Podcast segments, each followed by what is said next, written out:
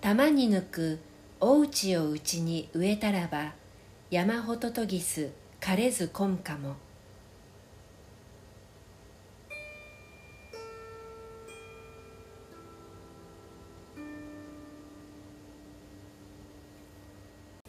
和文化トークラジオおしゃべりなつぼね皆様こんにちはこんにちは早速冒頭に歌を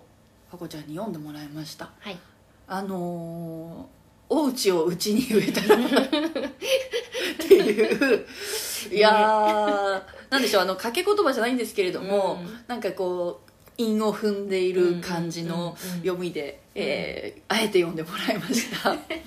なんかあのー万葉集」からなんですよねこちらの歌、で「万葉集」からの歌なので、うんあのーまあここの「家」と書いてある部分、うんきっと万葉罠で、うんあの音声表記されてるだろうなって期待して、うんあの調べたんですようんあの正直その家を「うち」と読むか「家」と読むかで迷ったので、うんあの和子ちゃんにどう発音してもらうかっていうのでうん迷っていやじゃあって思って限定にすがったらですね、うんうのうちの部分がやっぱりね あの三宅島の「やけ」って書いてあってうーん音が分かんないっていうどうどないしようっていうことで、まあちょっとどちらか判然としないところはあったもののものの。うんあのお家をうちに置いたらばっていうその、まあ、音の面白さから、うんまあ、偏ったあれかもしれませんけれどもあの好みで「うち」という読みで読んでもらいました。そうねでもなんまあ個人的にはうちの方がいいかなって思ったけどはい、うん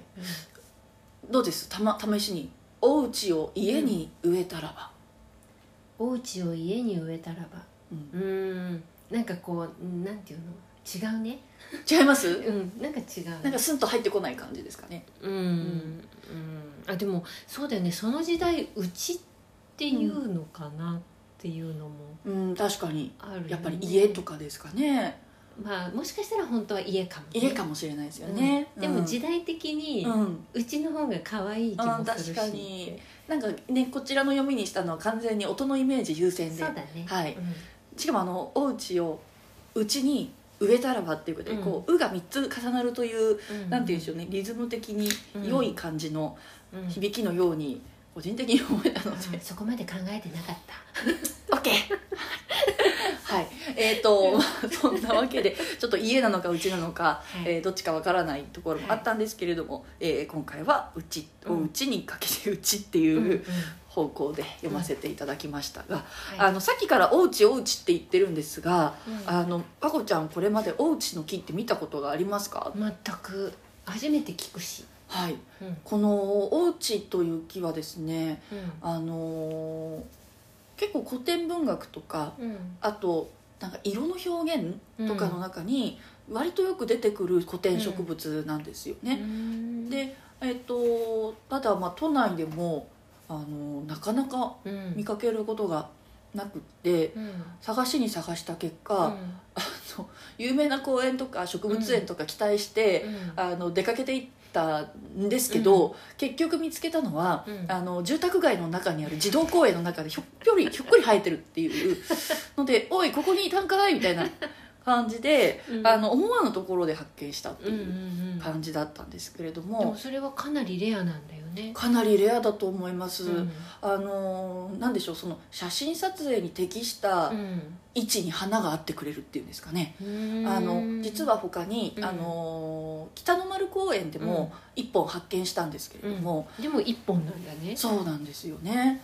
あそこはですね、あの非常に背が高いうん古木で、まあうん当然あそこってあの歴史の古い公園なので、うんそりゃそうなんでしょうけれどもとてもじゃないけれども私の持ってるカメラ機能では、うんあのズームがブレてしまって、うん解像度も悪くなっちゃうので、うんあの惜しいなと思ってたところだったんですよね。うんはい、まあそんなわけであのマイフェイバリットおうちの木を発見し、うんまた出たマイフェイバリットなんちゃら、すいません、はいあの好みのおうちの木を発見できたの で、撮影をそろそろしようかなって、うんでこのおうちの木、あのーこの5月中旬ぐらいから咲き始めるんですけれども、あの紫色のうんとても細かい綺麗なお花を咲かせるので、うんぜひあのーごごご近所のお家の木を発見した折にはぜひ鑑賞してみてくださいそうだねその前に正しいお家を確認しておかなきゃいけないか そもうですねはい、うんまあ写真をね後で、うんインスタに上げたいとは思うんですけれどもはいはいぜひぜひ、はい、で、えっとこの歌です「えっとたまに抜くお家をうちに植えたらば」ということなんですけど「たまに抜く」っていう表現がですうね、んあのまあいろいろとこう解釈の、まあ、うん本とか読みますとうん説がいろいろあるみたいなんですよね。うんうんうんある本にはあのこの季節ちょうどうん5月、旧暦5月に入ってくる時期なので、あの端午の節句に飾る、うんえっと、くす玉っていう飾り物があるんですね。くす玉、はい、くす玉、えっとまあ一種の魔除けですね、えっとアロマテラピーとか、うん、あのハーブクラフトとかなさる方は、うあのオレンジポマンダーって作ったことがあるかもしれませんん、オレンジポマンダー、はいこれもやはり玉というか、うんえっとオレンジにですね、うんクローブうん、長寿をブスブスブスってもうみっちり刺すっていう、であのオレンジもうんクローブも大変いい香りがするので、魔除けになるっっていうものなんですけれども、あの発想としてはそれと一緒なんですね、オレンジポマンダーが流行ったのはやっぱり中世のポ,、ポストじゃない、えーペストうんうん うん全然違うポストってなんだ ペストが流行った頃、うんで、えー、とそのくす玉の発想うもんやはりいい香りで、うんあの邪気を払っていくっていうものなんですよね、うん香りで邪気を払うそうですそうですルームフレグランスとしても、うんうんあのお楽しみいただける素敵なアイテムだと思ってるんですけれどもへーえじゃあちょっと話ずれるかもだけど日本のそのね香り袋じゃないけど、はいはいああいうのも前置けみたいなそうですねあの香り袋だとどちらかというとこう、ファッション要素が強くなるると思うんですけれども、あのこのくす玉っていうのは、やはりその端午の節句の時に、あのまあ身につけたり壁にかけたりとかするような、そういう、なんて言うんでしょうね呪物というか、がはい一つ質問、はいこの端午の節句っていうのはそもそも中国から来たそもうのそうそうそうなんですよなんですよねそうなんで日すよ本のオリジナルじゃないんですじゃないですねううんん、そうなんですうんでまあただその五節句って大体どれもそうなんですけれども、あの中国から渡来したものに加えてうんもともと日本でその頃にやっていた風習が、 合流して、うんうんあのできているものも結構あったりするので、うん例えばあの3月3日のひな祭りでうおんひな様を飾るっていうのも、あれはあの日本の流しびなの風習ですよね。あのうんお祓いをして片白に邪気を移して川に流すっていうのは、うんうん、と日本の風習でうんで時期的にその3月3日の上司の時期と重なっていたので集合したっていう内容ですけどへーやはりあの端午の節句にもそういうものがうんいくつかはあるとは思いますうんうんね。でこのくす玉、うんうんまあ、玉があるんですけど薬の玉ってある通り、うんうんあの大変綺麗なものなんですねくす玉って。うんくす玉ってこうパッと一般的にイメージするとどんなイメージですかスーパーの回転バッですよねみたいなショッパンみたいな そうそうそう、そういう感じですすよね、うんはいあれが、まあ、あの一つのくす玉の形です、うん、中が空洞になっていて、うんあの中に物が詰まっているうんはいで玉の形をしているわけですけれども、あのああいういわゆる玉の形になっているくす玉もあります、うんでえっとまあいろんな種類があるんですけれども玉の形のものはカジュアルバージョンうんあのもともとは中に薬草を詰めていたんですねうんねその他にもあの宮廷で用いられた造花がたくさんうんつくつつけられてるような、あの工芸品としてのくす玉っていうのももちろんあるんですけれども、うんいずれもやっぱりそのフレグランス効果のあるうん薬草を玉に詰め込んだモチーフっていうのうんが必ずくっついてます。へーはいでいい香りで邪気を払おうっていうそういう、んまあアイテムですようんね。へーはい、で何の話をしてたかというと、うんあれですよ歌です、うんはいであのその「玉に抜く」の表現の部分が、あのまあそのお家の花が咲く時期が5月のこの時期うんで端午の季節と、まあ、旧暦的には重なってくるので、この「玉に抜く」の部分はくす玉の玉にするっていう説明をしている本もあるんですようんでも別の本見ると、うんあのー髪飾りとかうん装飾品の玉うんうんとしの玉に抜くっっていう表現もあるんですよ、うんうんあまあどれなんだろうなーってちょっと思うところもあったんですけど、うんでもあのお家の木の生態を観察するとうん個人的にはそのどちらも正解ではないんじゃないかなっていう気がしていて、っうんていうのはうんお家の木ってうん実がなるとうんすごいたまたまなんですよ、へえそうなんです玉がたくさんなるんですよ、お花が玉になるのお花はなんかはうーん玉っぽくないです全然全然玉感なし全然なんかひょろっとした感じのへーお花なんですけど、でも実になるとうん玉なんですよ、うんそうんだから玉に抜くっていうのは、うんそのことを言ってるんじゃないかなって私には思えてあしょうーがかもないねなんか私の朝知恵だと玉に抜くっていうのを見るとお団子しか浮かんでこなかっあーでも確かにお団子っぽいんです よたうん本当うに、んお団子みたいな感じうの、んもう鈴なりの玉がうん実る、うんでおうちの別名を仙段とも言うんですけれども、うんその仙段というのは、うんあの仙の玉うん千玉がなまって千段になったっていう説もあったりするぐらいでうんうんうんうんそうなんです玉と言ったらお家玉のある木なんですよ団子のなる木そうですもちもちの木ああいやもちもちの木ではないですけどねえでもその実がつもしついたらそれを見てみたいねあえっと、うん今の時期はうん多分、うんその木の下にいっぱい実が落ちてると思いあますもう落ちてるんだ落ちてると思いますえーっとあるかな私実はこの間その公園に行った時に玉拾ってきたんですよ、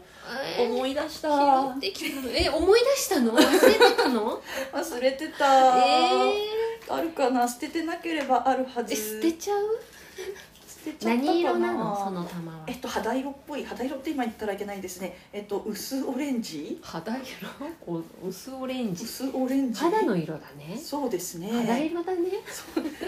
我々みたいなあのちょっと古い人間肌色って言うんですけど最近は肌色って言うと怒られるんですよねそうなのそ話うだって肌の色はこの色だけじゃないだろっていう話ですよ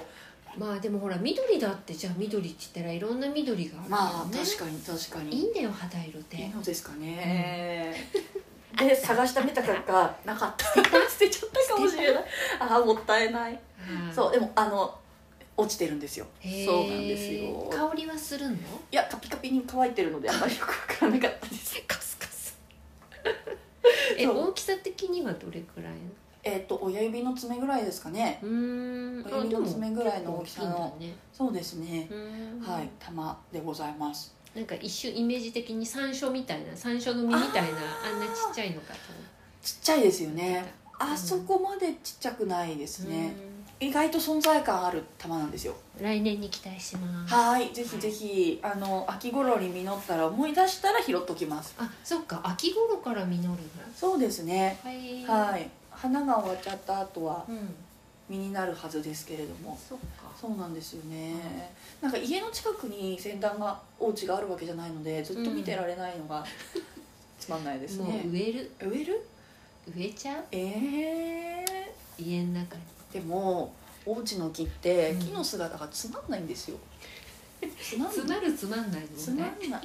あのこの時期はいいんですよこの時期はいいんですけどなんか、あの散っちゃった後葉っぱとかあの花とかが散っちゃった後本当に丸坊主になるんですようーん本当に冬とか、うんまあまあなんていうんでしょうこう木の実がなってるかなぐらいで、つまんないんですよねレンタルお家があればいいねあればいいですそのね時だけ見せて見せてもらういや公園に行けばいいかななんてでもそこしか今んとこ確認してないだよねそうなんですよ私のお気に入りの木はそこしうんか、そこあなんだ何箇所かあるんですけどでもうん一番お気に入りの木はそこしかないので、うんうんそうなんですよ引き続引きき続きちょっ捜と索隊を捜索隊をあ放っのて、東京都内でおすすめのお家の木があったらここいいお家スポットっすよって、うんうんぜひ教えてもらいたいなってそうだこれを聞いてくださってる皆さんももしそうお家の木を見つけたら、はい、ね教えてほしいそうインスタで教えてくださいそうなんですよ、うんここにいいお家の木がありますよって、ねねあうんの低いところに花が咲いててくれるととてうんうもん嬉しいんですけどそね,、うねそうねはいぜひ教えてください、おお家願のい木しますはい、よろしくお願いいたします。はい、えー、取り留めのなくお家の木の話をしてきてしまいましたけれども、はいはい、えっ、と今日もいいお時間でございましょうかあ。そうなんですねはい、はいあちょうどいいかもそうですね。うんはい、お家の話でしかなかったですね。 そうだね本当にそうねすいません。いやいやいやいやいやーあのそうなんです。あの、はいであんまり知られてないじゃないですか。おお家っていう木。はい、ぜひあの探していただいて。なんねかあれなんですよねちょっと怖い不思議な、あのーなんていうんでしょう言い伝えとしては、うんあの打ち首にされた生首を晒しておく木だとかいう内首そう獄門そうそう打ち首獄門、はい、で生首をこうぶら下げておく木だっていえーうせ話も、ね、あるらしくってそれがもしかして玉串みたいな玉串じゃないや玉をつく、玉をつくあ生首が頭をつくいやいや怖いでしょう本当のところはどうなんでしょうねねはい、それでは、えーおしまいにいたしましょう、はいえーまた次回お会いしたいと思いますはいではごきげんようごきげんよう